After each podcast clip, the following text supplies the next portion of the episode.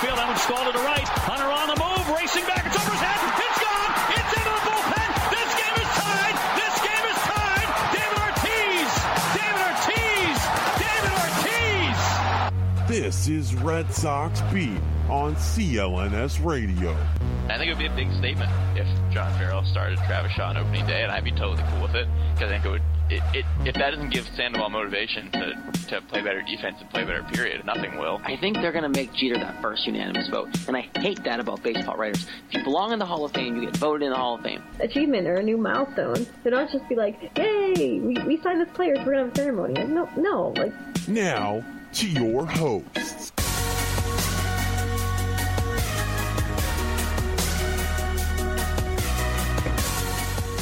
All right, Red Sox beat here on CLNS Radio. Of course, uh, CLNS, the leading online provider of audio video coverage of New England professional sports.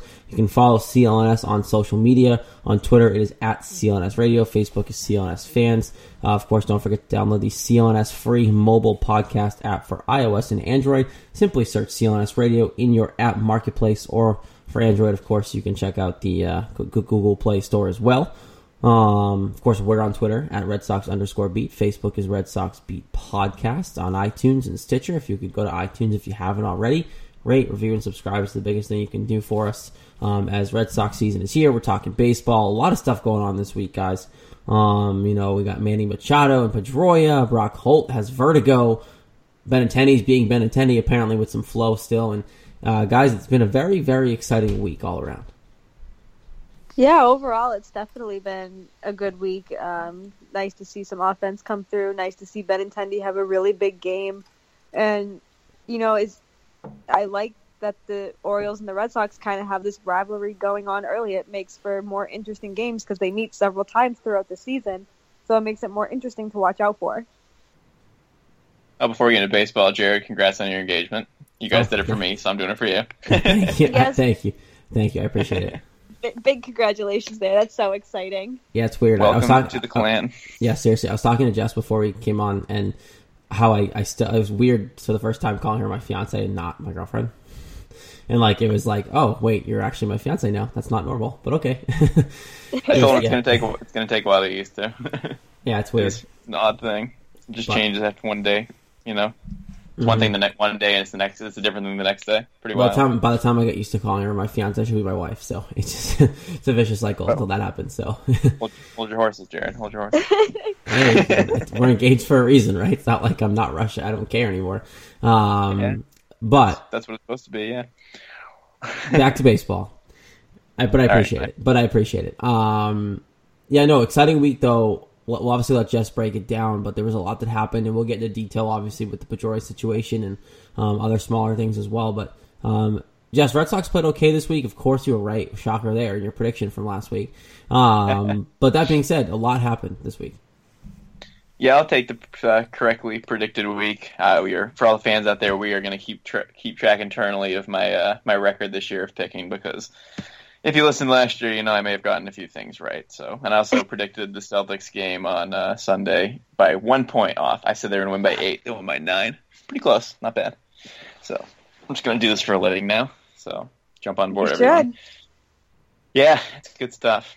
So yeah, this was a uh, this was a really interesting week. Um, some high scores, some low scores, some injuries, some excitement, some Lauren seeing a, a loss in Baltimore. We had everything this week. So let's let's break it down. Let's start with let's start with Tuesday, and uh, this game was a lot of offense.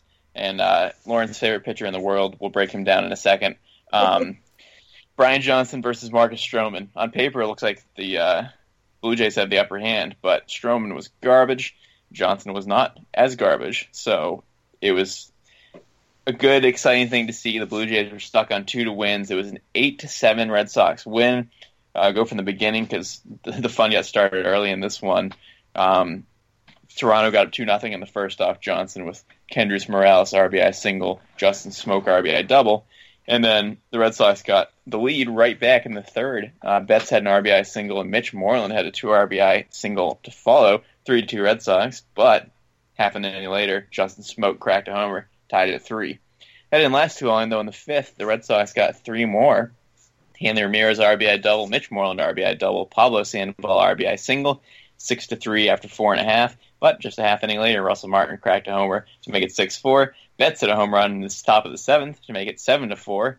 This was his first home run of the season. Uh, and then Andrew Benintendi made it eight to four with a ground rule double in the eighth. Looked safe until the bottom of the ninth, and Toronto scored three runs off of Matt Barnes, uh, including a uh, Ezequiel Carrera two-run homer. And the Red Sox won eight to seven. It was a little scary. Uh, Marcus Stroman didn't even get out of the fifth inning. He gave up 11 hits and six runs in four and two thirds. Brian Johnson squeaked his way through five, giving up seven hits, four runs, three walks, and six strikeouts, including two home runs over 97 pitches. So before we get into the offense, I mean, Johnson wasn't great, but he was better than Stroman. He got the win and he stuck through five innings. So that's better than what it could have been. Yeah, I mean, of course, I'm happy with it. Because Um, he pitched. That's why he could have lost. He of course, because I saw him. He stepped, he could have pitched one inning, and I'd be like, he did so well, guys. He pitched, pitched perfectly. but no, I mean, six strikeouts is definitely encouraging. Um, I think, of course, he could have done better, but like you know, just said he was better than Stroman, and at the end of the nine innings, the Red Sox did win. So, and obviously, he played a part in that. So, I think for, I don't think we were expecting a huge, big start from him at all. uh, But I think what he came out with was exactly what we should have expected. I mean, for the first start, like after everything that that guy's dealt with, um, first start in the majors since all that, you know, it wasn't bad. Like obviously, it wasn't good. Like he could have pitched a lot better, but one obviously he got the win. The team helped him out, unlike they help out Chris Sale. but I think that you know he looked okay. His command was okay, and he was comfortable for the first few innings, and that's huge, especially coming out um, for the situation he was in. So overall, can't be mad at the guy. He pitched pretty well for the circumstances he was under. Yeah, he left the lead. It was a spot start for Erod, who was on paternity leave. So he got thrown in the fire, first start in almost two years, and he got the win. So we'll take it.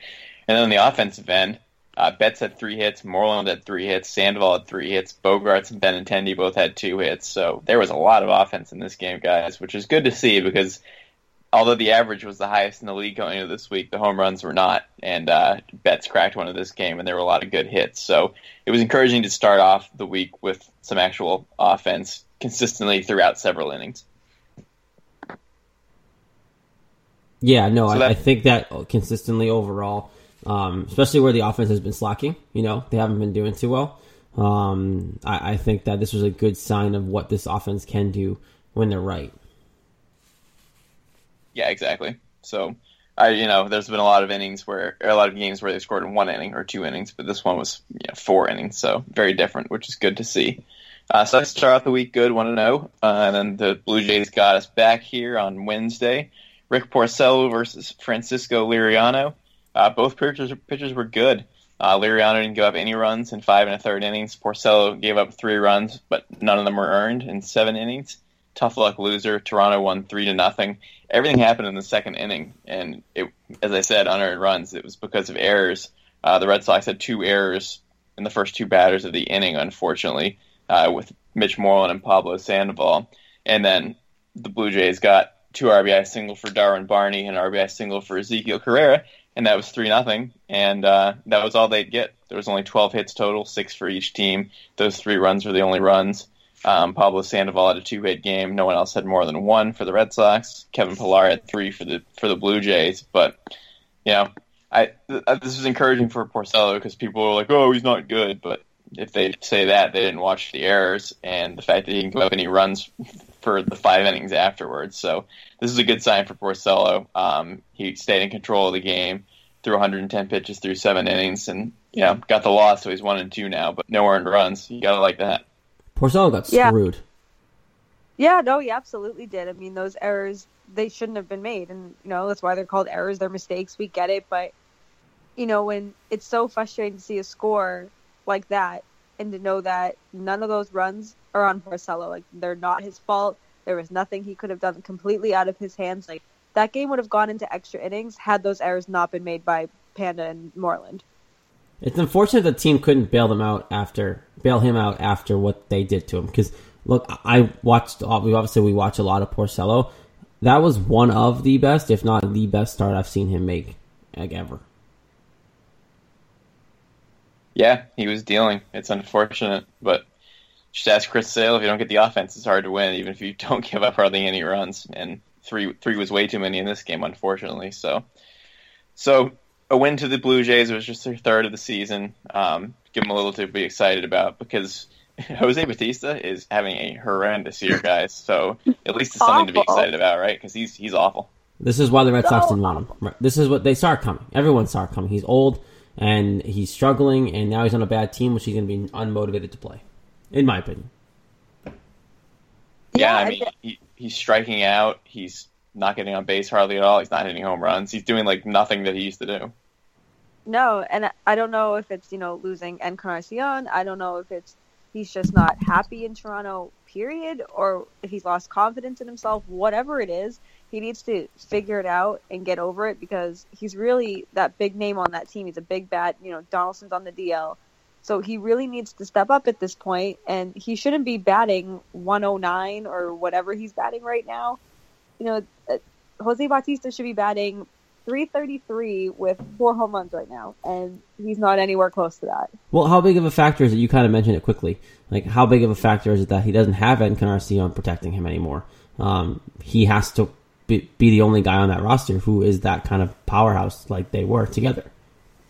Well, I feel like if you're a powerhouse, you know, it's when you're a powerhouse with somebody, that's two people. And I understand when you lose somebody, it absolutely sucks and you don't have that person there. But you yourself are still a powerhouse. So it just boggles my mind that even though Encarnacion's gone, that Bautista can't produce and just can't figure out like why he can't make contact with the ball. To, to defend Right. him, I mean, look how bad. I mean, I won't say look how bad, but like it took Ortiz some adjusting when Manny was gone, right? Because he no longer had him for protection. It wasn't like you know you have to get used to not having that guy behind you to ha- make pitchers m- throw the ball to you.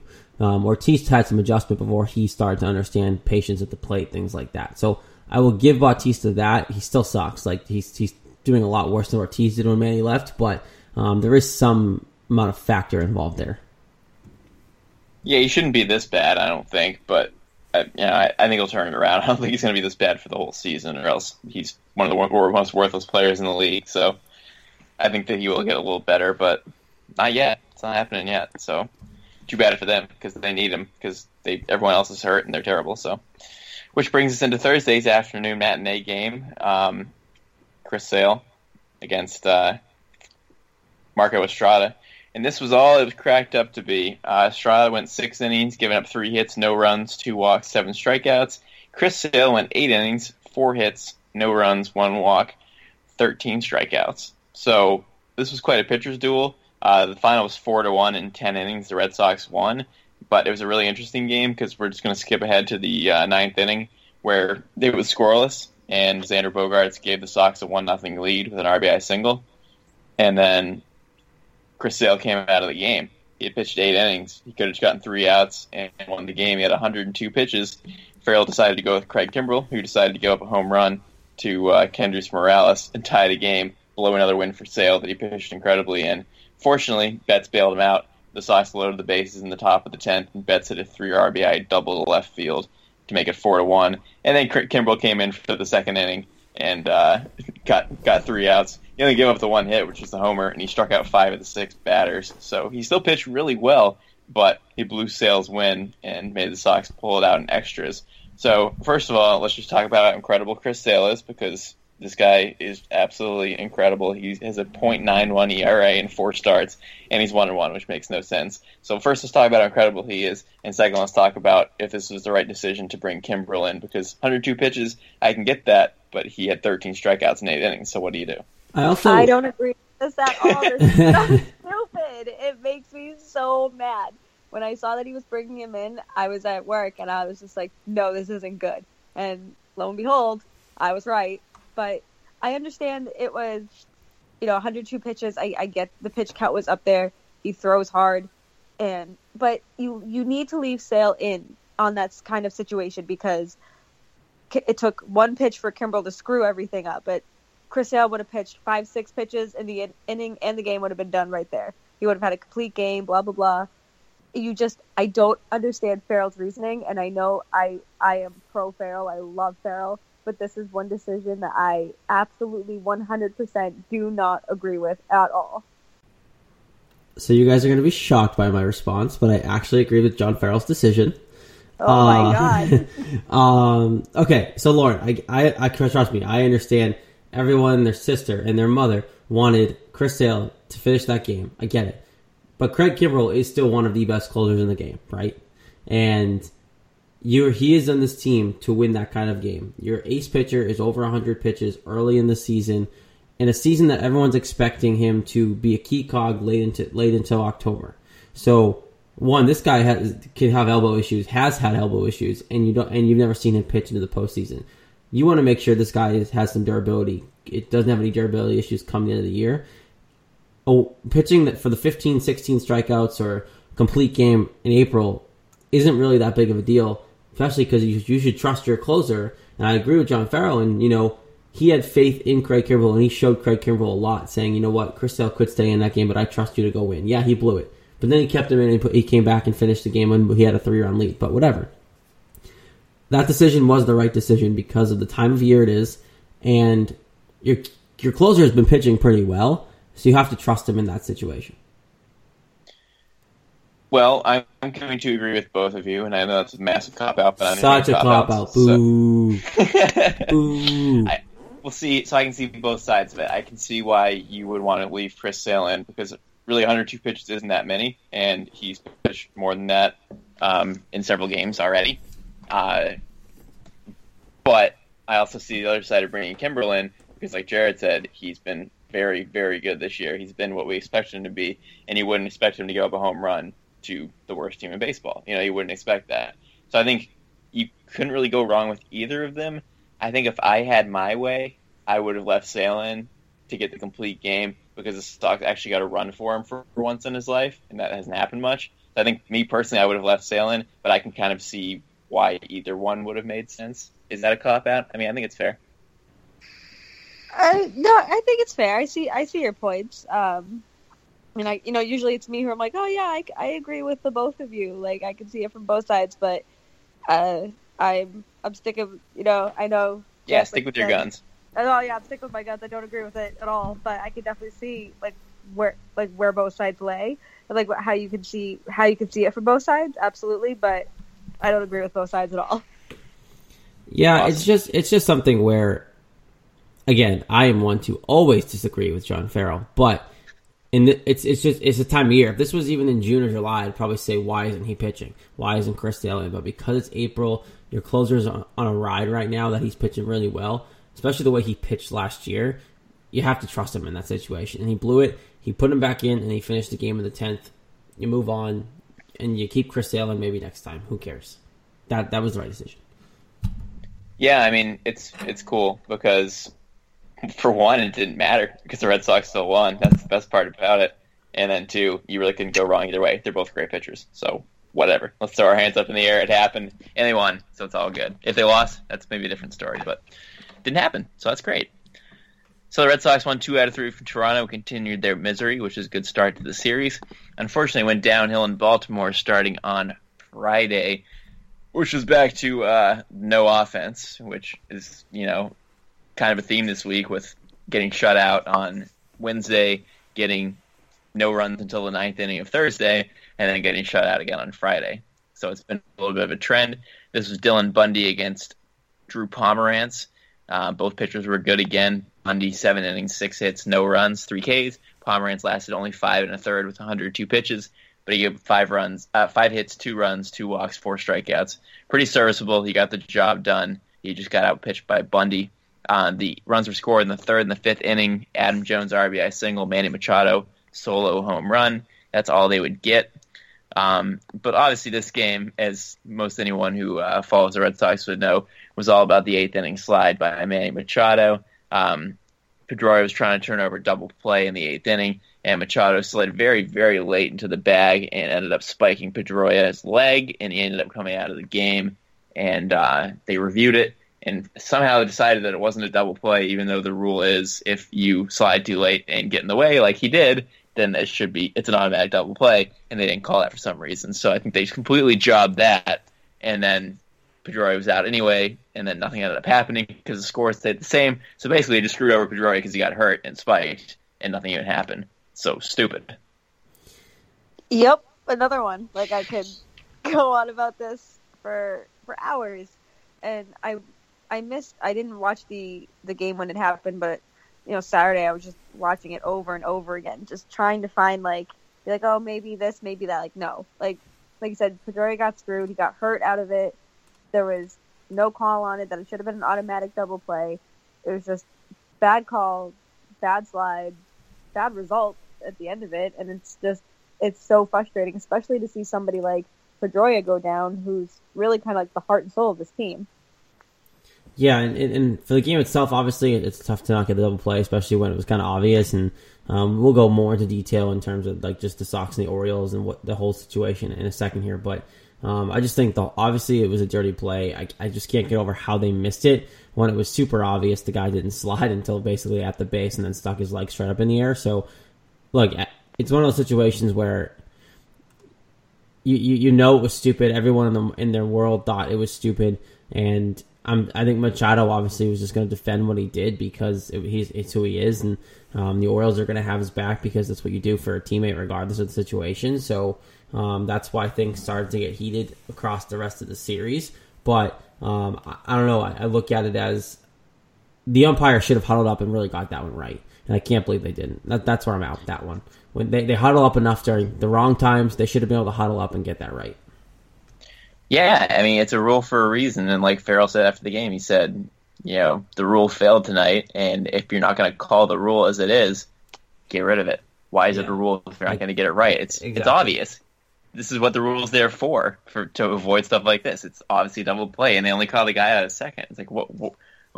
Why are they doing their job? Like it's a rule. I don't get it. It's stupid. Yeah, yep. they went they went out of the way to like change that rule too. Like, yeah, that became a rule change, for, for, like you said, Jess, specifically to stop things like that. And then yet they don't even call it. And it's like you should know that rule. They just changed it. Like it's not. Some umps right. forget certain things. If some rules don't get called too often, they have to double check. Whatever, they might forget something. But that is a recent rule change. That shouldn't. That shouldn't be something that goes by the wayside. No, nope. it shouldn't. Not it's, even. Not even. It just, it just happened. Like they just did it. This just happened like re- very recently. It's stupid. Like two so everything about that game ridiculous. Sucked. Yeah, yeah, two years ago in the playoffs, like a year and a half ago. Stupid. So that game sucked all the way around. Two nothing loss. Um, I think be encouraged by Pomeranz, but nobody even cared about that after the game because everyone just cared about the slide, unfortunately, which is what it turned into. So that brought us into Saturday, which was also um, a load of crap. Um, the Orioles won four to two. Uh, this game was Steven Wright versus Jayson Aquino, and uh, it's this one was tough because the Sox got up early, uh, two to nothing in the third inning. Jackie Bradley Jr. destroyed a home run um, to right field, hit Eutaw Street, and uh, 420 feet. That made it two to nothing. But Steven Wright, after starting off very well, three scoreless innings, completely fell apart in the fourth inning. Gave up a two-run homer to his nemesis Trey Mancini, who's already hit three home runs against him this year. And then Jonathan Schoop hit a solo home run right after. He's also already hit a home run against him this year. They both went back to back in the first game. Um, and then Adam Jones made it four to two with an RBI single. Wright couldn't even get out of the fourth inning. He gave up nine hits, four runs, in three and two thirds.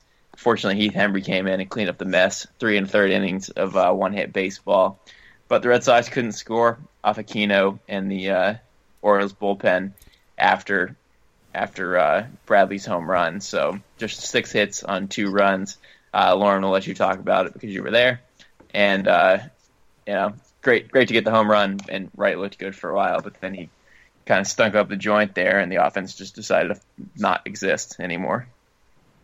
Yeah, I mean, first of all, I need to hand it to Baltimore fans. They are very nice like very classy fans. I was very surprised. I was kind of nervous going in there as an away fan, so I really got to hand it over to them that there was there was the you know usual heckling or whatever, like sit down, you guys suck, blah blah blah. But other than that, it you know at the beginning of the game, Wright looked comfortable and he looked good, and I was like, oh, all right, he's cruising. This is good. But the second that he starts getting hit off, he you just can't figure out what goes on after that because I feel like he just loses his mind. He loses all confidence he had, and it's like I don't even know what happens. He becomes a totally different pitcher, and everyone can just hit off of him. It's hit after hit. He has.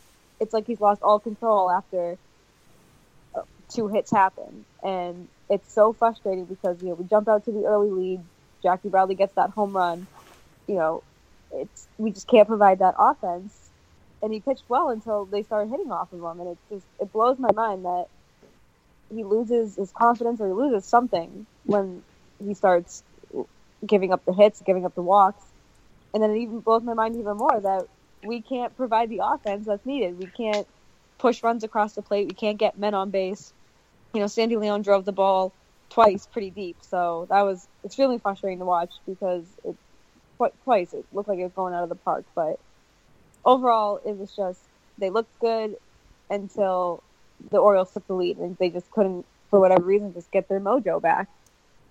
Also, Lauren, the the ballpark in Baltimore just is fantastic. Gorgeous, absolutely love, gorgeous. Yeah, no, seriously, love the ballpark in Baltimore. It's it's an amazing ballpark.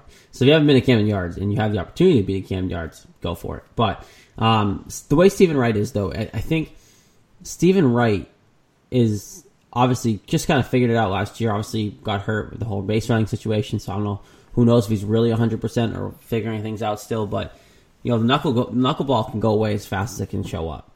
Um, I know Wakefield's been working with him; he pretty much always does.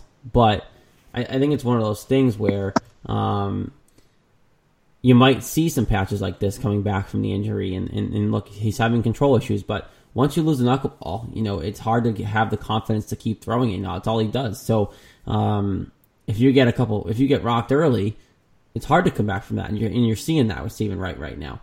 He starts to have some, some miscues with it, and then he keeps it high, and they let it fly. It's just, it's just the way it's been happening, and um, it's a matter of if he can kind of buckle down and figure it out. Look, it's early, it's April, um, but you know, it's it's a concern for sure because you, we all expected him to be a key cog to hold this kind of iffy bull, uh, not bullpen, but iffy rotation together. And right now, he's not doing that. Yeah, unfortunately, it's kind of just the life of a knuckleballer. Sometimes you're really good for several months, sometimes you're not. You know, Wakefield was really good overall, but he had his two or three month stretches where he wasn't good. So it's oh, just... I remember I remember stretches where people demanded let him go, cut the guy, trade him. Wakefield's terrible, and now we all praise yep. the guy for how good he was. So right, it's just kind of the life of a knuckleballer. Unfortunately, you just got to ride it out if you're willing to keep the guy. And obviously, based on last year, you want to give him more of a chance than you know four starts at the beginning of the season. Yes, his ERA is 8.66, but he also pitched well last year, and he could turn it around and be just as good as he has been bad over the next month. So it's easy to jump off ship and be like, yeah, screw the knuckleballer, but like. Kind of with that, those kind of people, if you just got to kind of make the commitment to give the guy a chance and see how he does. Is really all you can do. So we'll see if they give him a chance. Um, it'll it'll be uh, remain to see what happens with that.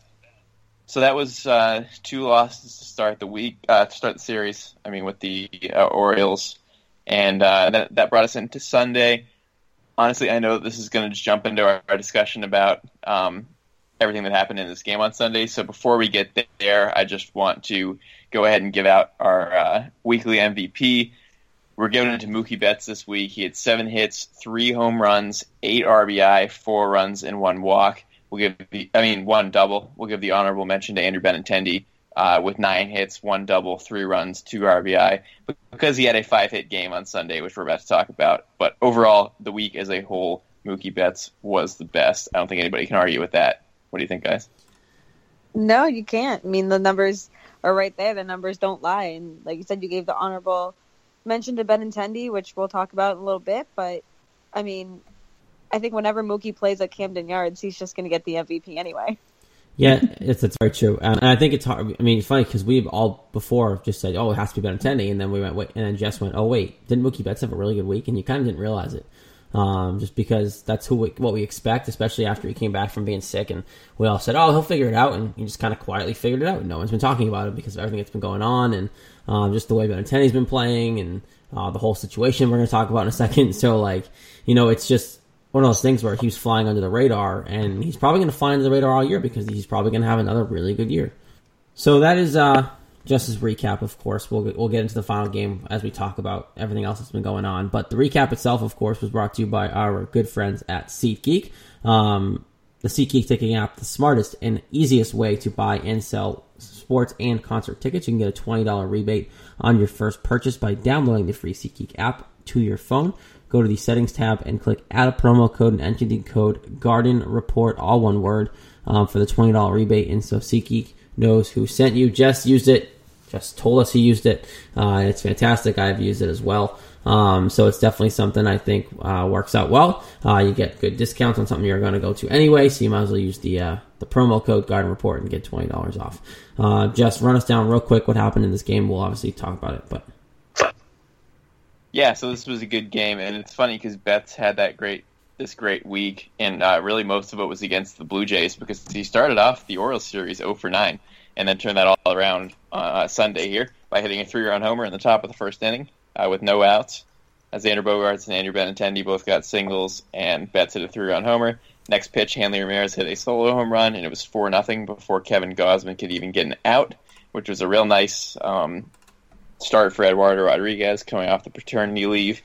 Uh, he pitched six innings and only gave up one hit, no runs. Unfortunately, he had five strikeout, uh, five walks, seven strikeouts because you know if he doesn't give up hits, he's probably going to get a little wild and have some walks. That's just kind of how he is. Fortunately, his team gave him a four nothing lead before he even pitched, so that helped his cause.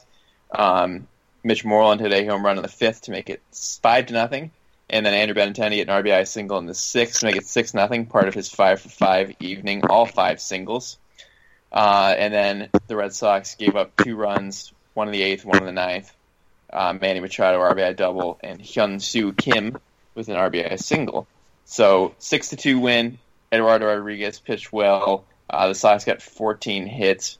Um, so before we get into the whole debacle, I just thoughts from you guys on another a, a good offensive performance after several poor ones, and then Rodriguez was dealing minus the walks. Yeah, and it's nice to see Rodriguez pitch really well. Especially, I know we had a lot of questions surrounding him going into the season and his knee injury. So it's really a positive thing to see him kind of wheeling and dealing the last few starts. So, especially this last one, besides the walks, but the offense came through, which was important. So that was good to see. And at the last two games, just kind of crap offense and just not all around not good. For that to come back now and put runs on the board and take a, did not get swept by the Orioles and take one from them was very good to see. Yeah, I think that. I, I mean, I didn't get to watch most of the game. I was stuck in a gym coaching all day, but um, I know for what I saw, you know, Erod looked good as always, and it was nice to see the offense actually do something to help out for once. Um, hopefully, it gets consistent because you know it means consistently. You look at the recap and you look at the week, and um, you see ups, you see shutouts, you see tough games with no runs, you see a few runs, and um, that's going to be a big thing because you know you don't know what the bullpen's going to do. You don't know how consistent the staff's going to be, but you need something to be a constant, and it was the offense last year, and that's what kept them afloat going into the playoffs and got them into the playoffs. So that's going to need to figure itself out, and I think that it will. I think you have the lineup to figure it out. I just think it's a matter of it being April, but um, th- that's that's where I'm at with the offense. I think it's just nice to see in this game at least that they came big. They came up big for the team. And hey, even though the offense has been inconsistent, the team's eleven and eight right now. So I mean, it's still it's still pretty good. Uh, they're still getting the wins and staying afloat, which is all good. Um, so let's get to, get to the eighth inning here in this game. Um, two days after Machado slid into Pedroia, uh, Matt Barnes decided to retaliate. He threw a pitch behind Machado's head in the eighth inning. Uh, it hit his bat didn't even hit him, so he continued batting and then got that RBI double I talked about. Uh, but Matt Barnes was immediately ejected, even though it didn't actually hit him, uh, just because it was behind his head. Uh, and then after the game, well, actually during the game, uh, the cameras caught Pedroia having an exchange with Machado, where Pedroia was saying, "It's that wasn't me, that was that was the team." You know, he said that was them. He said, "I." If I was going to do it, I would have hit you in the first inning like the first game afterwards, not way afterwards like this. And he just said, you know, I know that, you know that, that, that this wasn't on me. Uh, and then after that happened, um, after the game, Barnes and Matt Fer- uh, Matt Farrell, Matt Barnes and John Farrell both, both said, yeah, I know Matt Farrell. Uh, they both said that um, it wasn't intentional. And then afterwards, Zach Britton, who's on the DL right now, decided to open his big mouth and say that Pedroia is not able to control his teammates, and that that's really the big issue because his leadership's not there.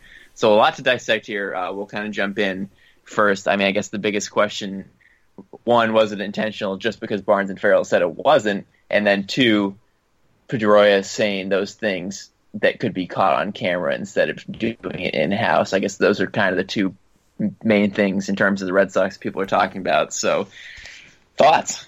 Don't you guys love this? This is great.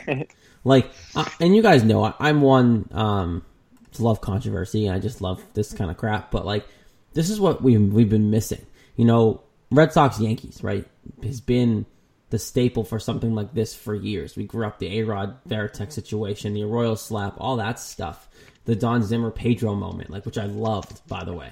Um, like you grew up with all this stuff, and then you haven't had that in a long time. And yeah, it's not the Yankees, and that might come back, but right now, this could spark something between these two teams, and maybe it's our generation's Red Sox Yankees. You know, this generation's version of it. Who knows? But you know, Manny Machado obviously was crap. We all know it was crap. And um, Erod threw low and, and, retaliated. I don't know if Barnes needed to do it too, but um, that being said, I highly doubt it was actually an accident. um, I have to assume that Matt Barnes went after him, and he went after him on purpose. And um, it's just overall, I think it's a great situation. But obviously, Pedroia in the leadership being questioned. Um, I think Zach Britton needs to shut his mouth. You're on the DL, dude. Relax, get healthy, and pitch. Don't worry about other teams. But I, I, I do love it. Um, I, I, just love the back and forth. Now, um, I don't know if Pedroia is saying that to cover it in terms of the thing that's not baseball, but and I'm, I'm intrigued to see what Lauren thinks about this. But overall, guys, I love it. I love the back and forth. I love the heat of it. Obviously, started with the dirty play, but something always sparks stuff like this. So, yeah, I mean, I love the animosity as well. Uh, I I do think it was intentional. I don't think he wanted to go up as high as he did. I don't I don't like that, you know, throwing at someone's head. I don't like the idea of that. I am all for retaliation. I'm all for like, you know, hit him hit him in the ribs, hit him in the back, hit him don't don't throw near the head. It's, it's such a dangerous territory. That's my only thing with that. But I do think it was intentional.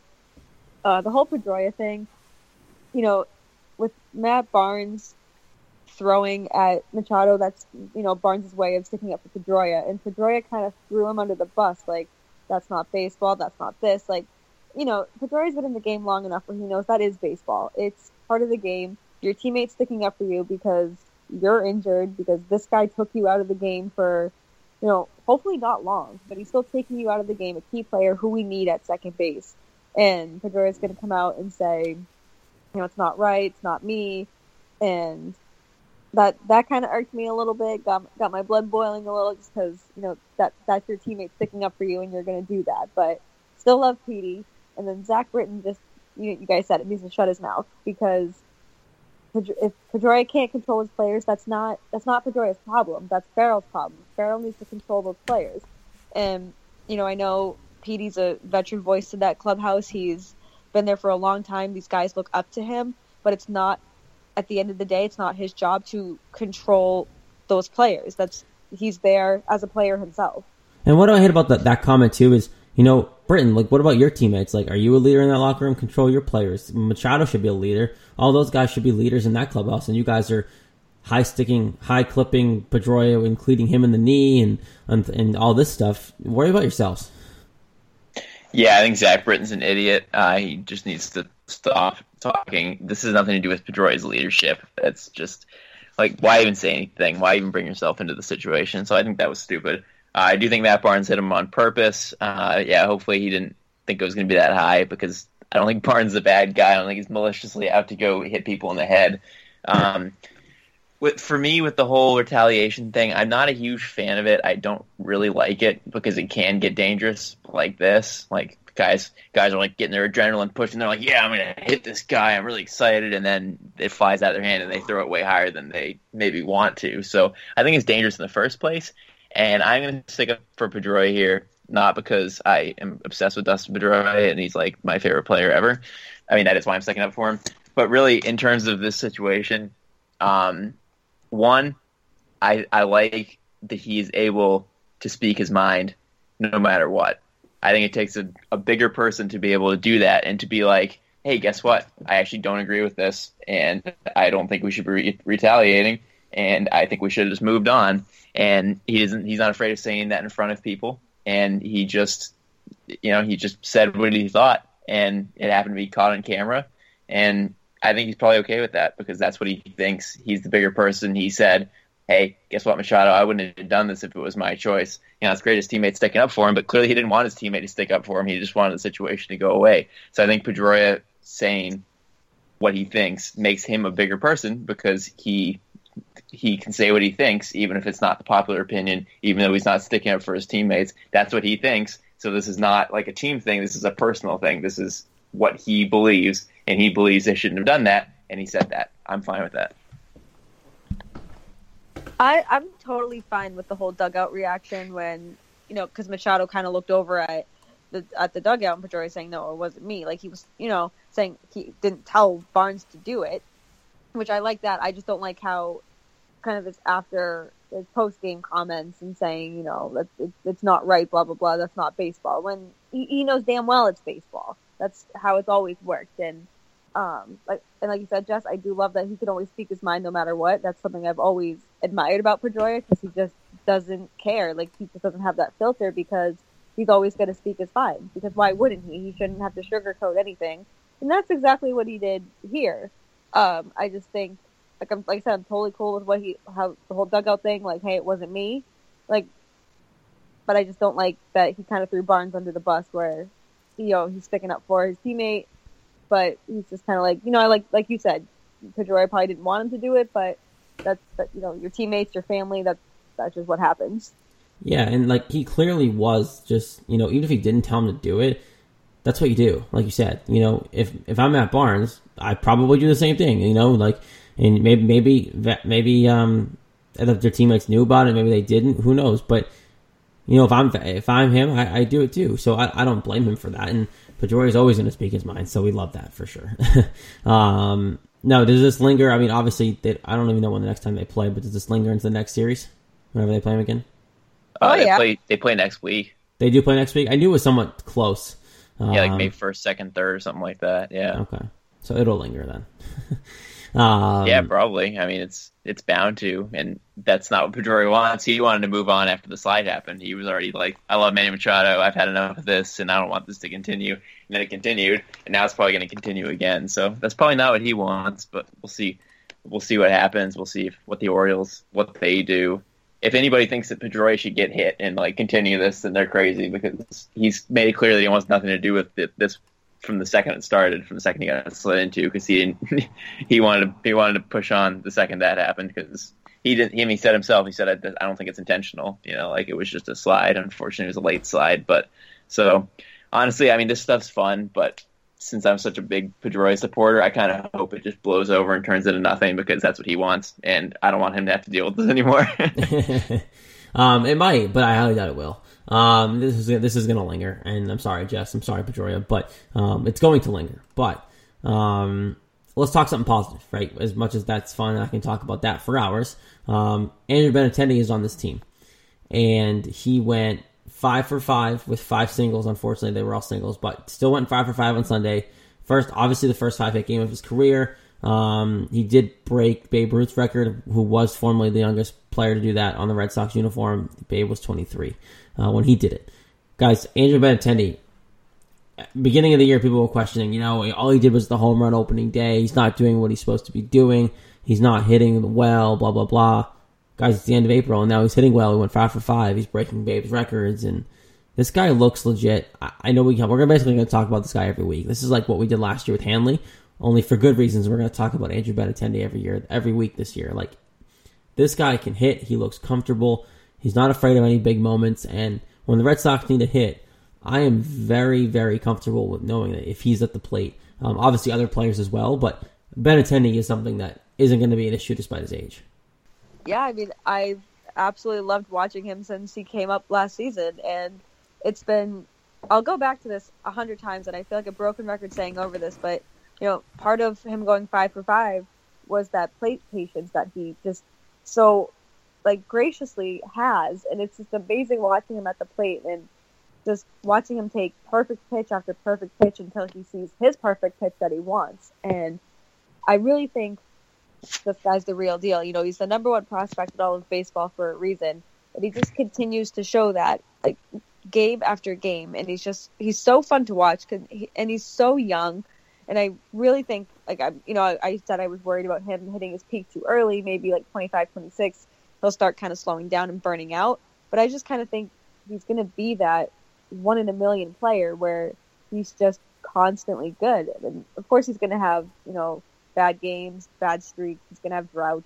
But at the end of the day, he's going to be an amazing player for the next 10 or 12 years. That's crazy to think that he's going to be around that long, but he's only 22. Yeah, this guy is they're clearly a stud. They definitely made the right decision trading Moncada instead of him. Like, that's becoming clearer by the day, by the hour, by the second, really, at this point with what he keeps doing. So, I mean, five hits, that's that's hard to do, and he makes it look easy, and he's rolling. His average is almost 350. He's breaking records. This guy's clearly legit. They thought he was legit. He's taking the challenge. He's not getting flustered by it, and he's just going out there and hitting the ball. I mean, what, what more can you ask for? This guy's playing great.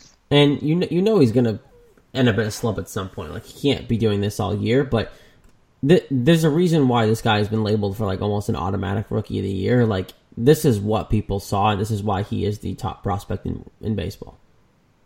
It is nice when things work out how people expect. You know, sometimes things are just completely off, and they're like, "This guy's gonna be great," and he's terrible. Like it's cool when people are like, "This guy's gonna be awesome," and then he is awesome. Like like Chris Sale this year, like oh, he's not going to have a first bad year in Boston like everybody else does here. He's going to come in here and be incredible like he is. So it's just fun when things actually go like you expect because so often so many things don't go anywhere near what anybody expects. So when something actually happens that people are expecting, it's like, wow, look, they were right. This guy is actually really good. It's kind of cool.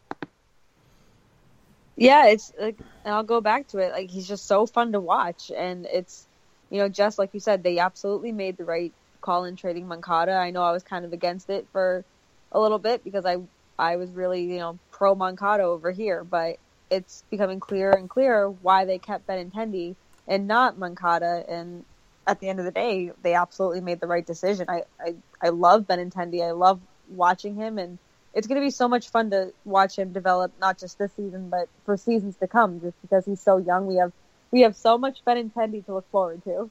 And he's and you you know he's going to be a guy that they value and keep around for a very long time. I mean, he could be someone that you see either being a Red Sox for life or being a Red Sox who you know leaves at the very very tail end, um, like say Jimmy Rollins did from Philly or that kind of situation. When um, you know this nowadays it's obviously tough to play for the same team the whole your whole career. Um, Don't tell he, Dustin Pedroia that. No, I know. Um, but you know, you, you, could see him be the next like Dustin Pedroia or Derek Jeter of this era. You know, like he's he could be that kind of player, and, and you're you're kind of watching it unfold at the beginning, which is kind of cool. Yeah, it is. It's it's a lot of fun to watch, and uh, people are going to forget about Moncada real fast if they already haven't, because we have Benintendi and Sale, who we traded Moncada for. So it's like Moncada who or Yoan who? yeah, seriously. Um, okay, so there obviously he, he, he really good news with him. Um, news on Brock Holt. Um, he went to the ten day DL with vertigo. Guys, I mean, I don't know about you guys, but I questioned obviously why he wasn't playing. Um, and I love, I, I think Marco Hernandez can be okay, but I, I, was surprised that you know we didn't see Brock Holt in certain situations, and then to hear this news explains a lot of, of managerial decisions, but you know, it's obviously unfortunate, and, Vertigo is no laughing matter by any means. Yeah, it definitely sucks. Um, I know I didn't know he even had it at all until today. Um, and yeah, I was questioning Farrell's decisions not playing him. I was kind of thinking like, where's Brock Holt? Where has he been? And you know, vertigo vertigo sucks. I've never experienced it. I've never dealt with it, but I've had friends who have dealt with it, and it's just it's so they can't even I can't even explain it. Obviously, I've never had it, but it's just it's ridiculous. It's crazy, and it's amazing that like something like that can just kind of overcome you and really just kind of screw up your your day to day life. Yeah, it's pretty bad. I definitely don't want to have it. It sounds horrible, but um, I don't know. I don't want to be this guy, but is this kind of the end for Brock Holt? Because he was in the minors for a long time. He struggled to get to the majors, then he made it, and then he made that ridiculous All Star team two years ago, and then was pretty good, and then slowly just kind of fallen off. His average has gone way downhill. He really doesn't get that many hits anymore. I know he doesn't play a ton, but he's not very reliable anymore, and he doesn't really get that many hits anymore. So, like, did he have his peak, and is he on his way down? And it's like, is this kind of it for his career?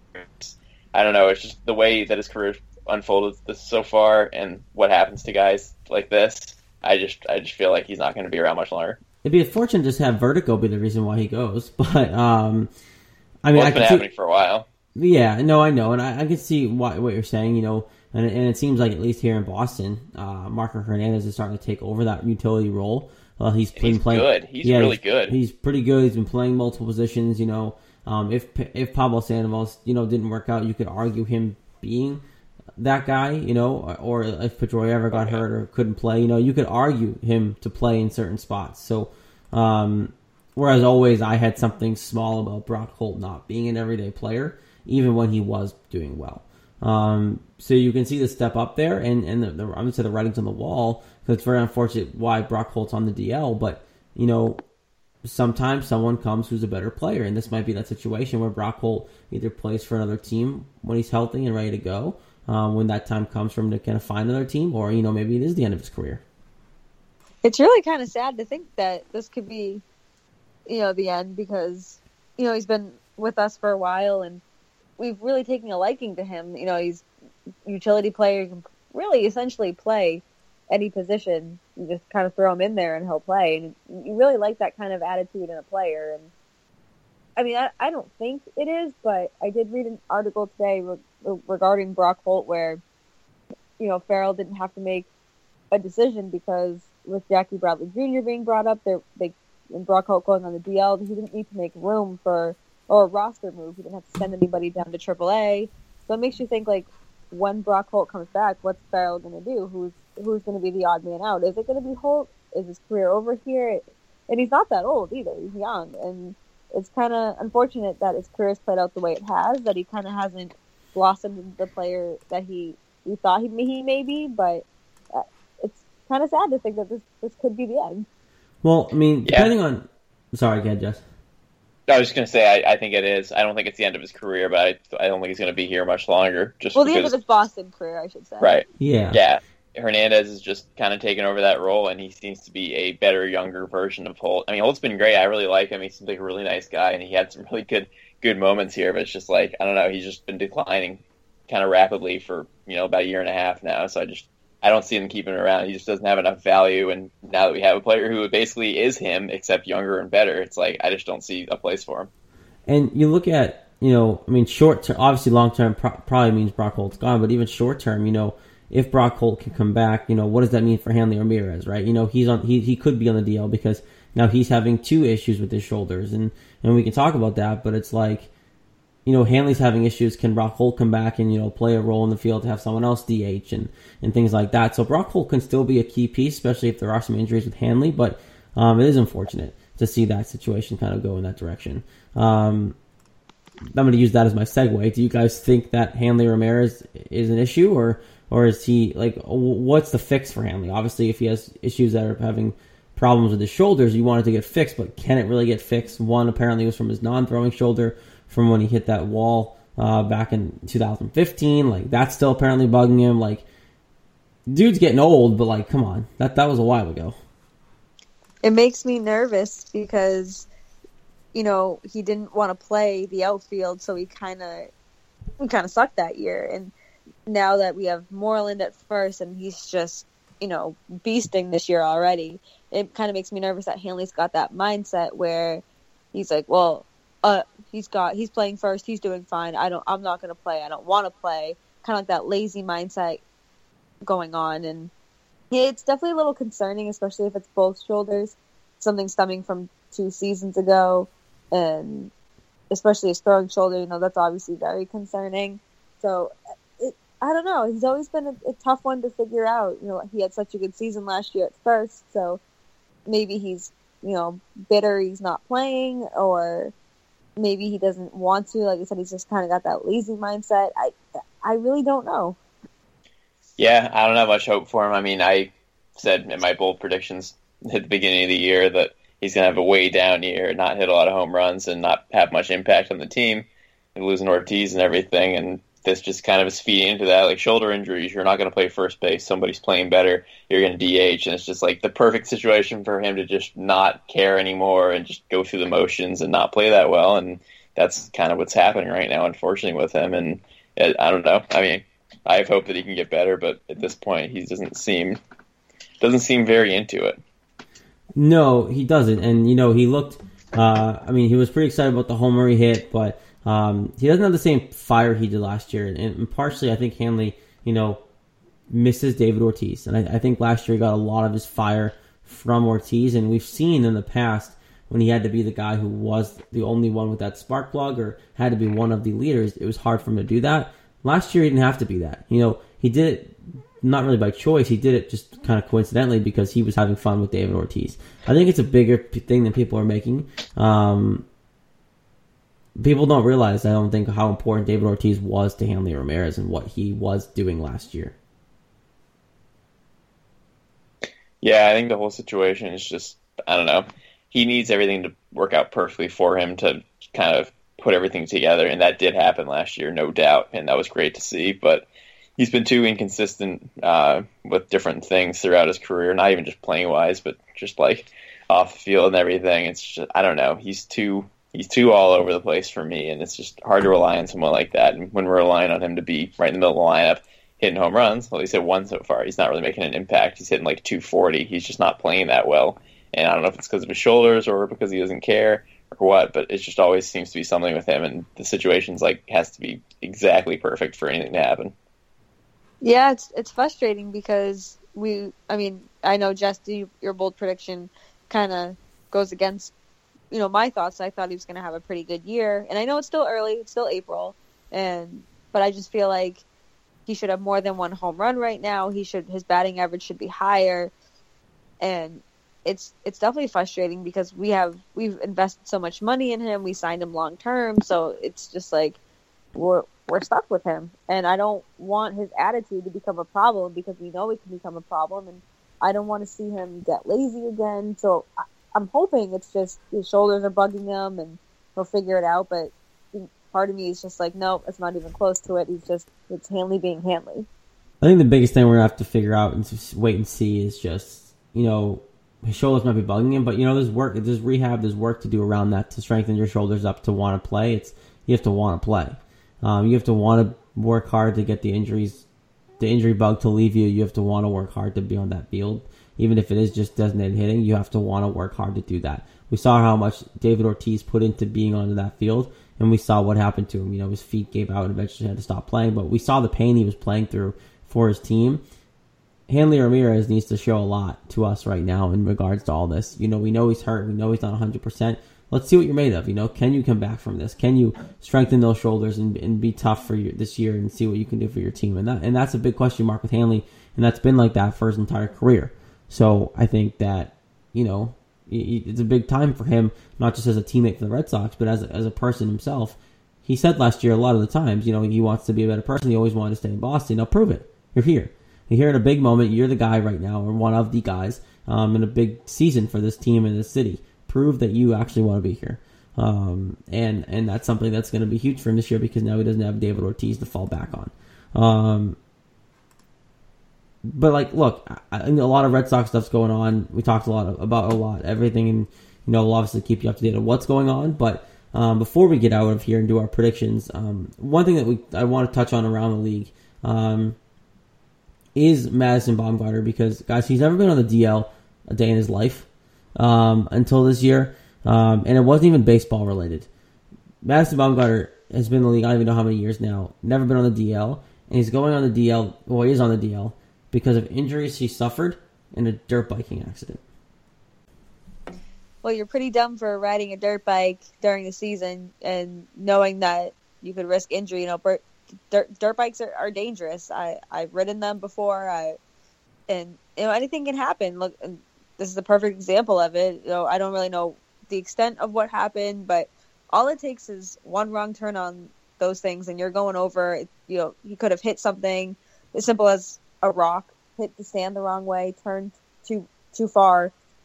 But it's just it's stupid, you know.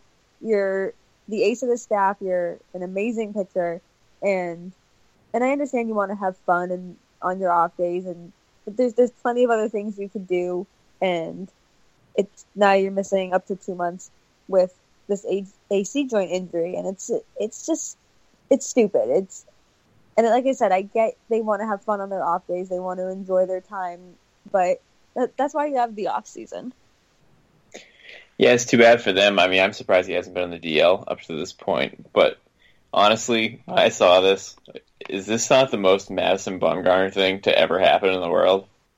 Like, it doesn't surprise me at all. Like, this is this guy is like this. Like, he would go on a dirt bike and go hurt himself because he just like does whatever he wants, and he's just kind of like a goofy dude. Like when I saw it, I was like, "Yep, that makes sense." but it's it's so unfortunate that he's out six to eight weeks because of something like this. Like, of course he goes dirt biking. Of course he gets hurt on his pitching shoulder, and now he's out six to eight weeks when the guy was lights out like always. Already had a couple ding dongs. Like he, he was on a, on pace for another great season, and then he got on a dirt bike in the middle of the season.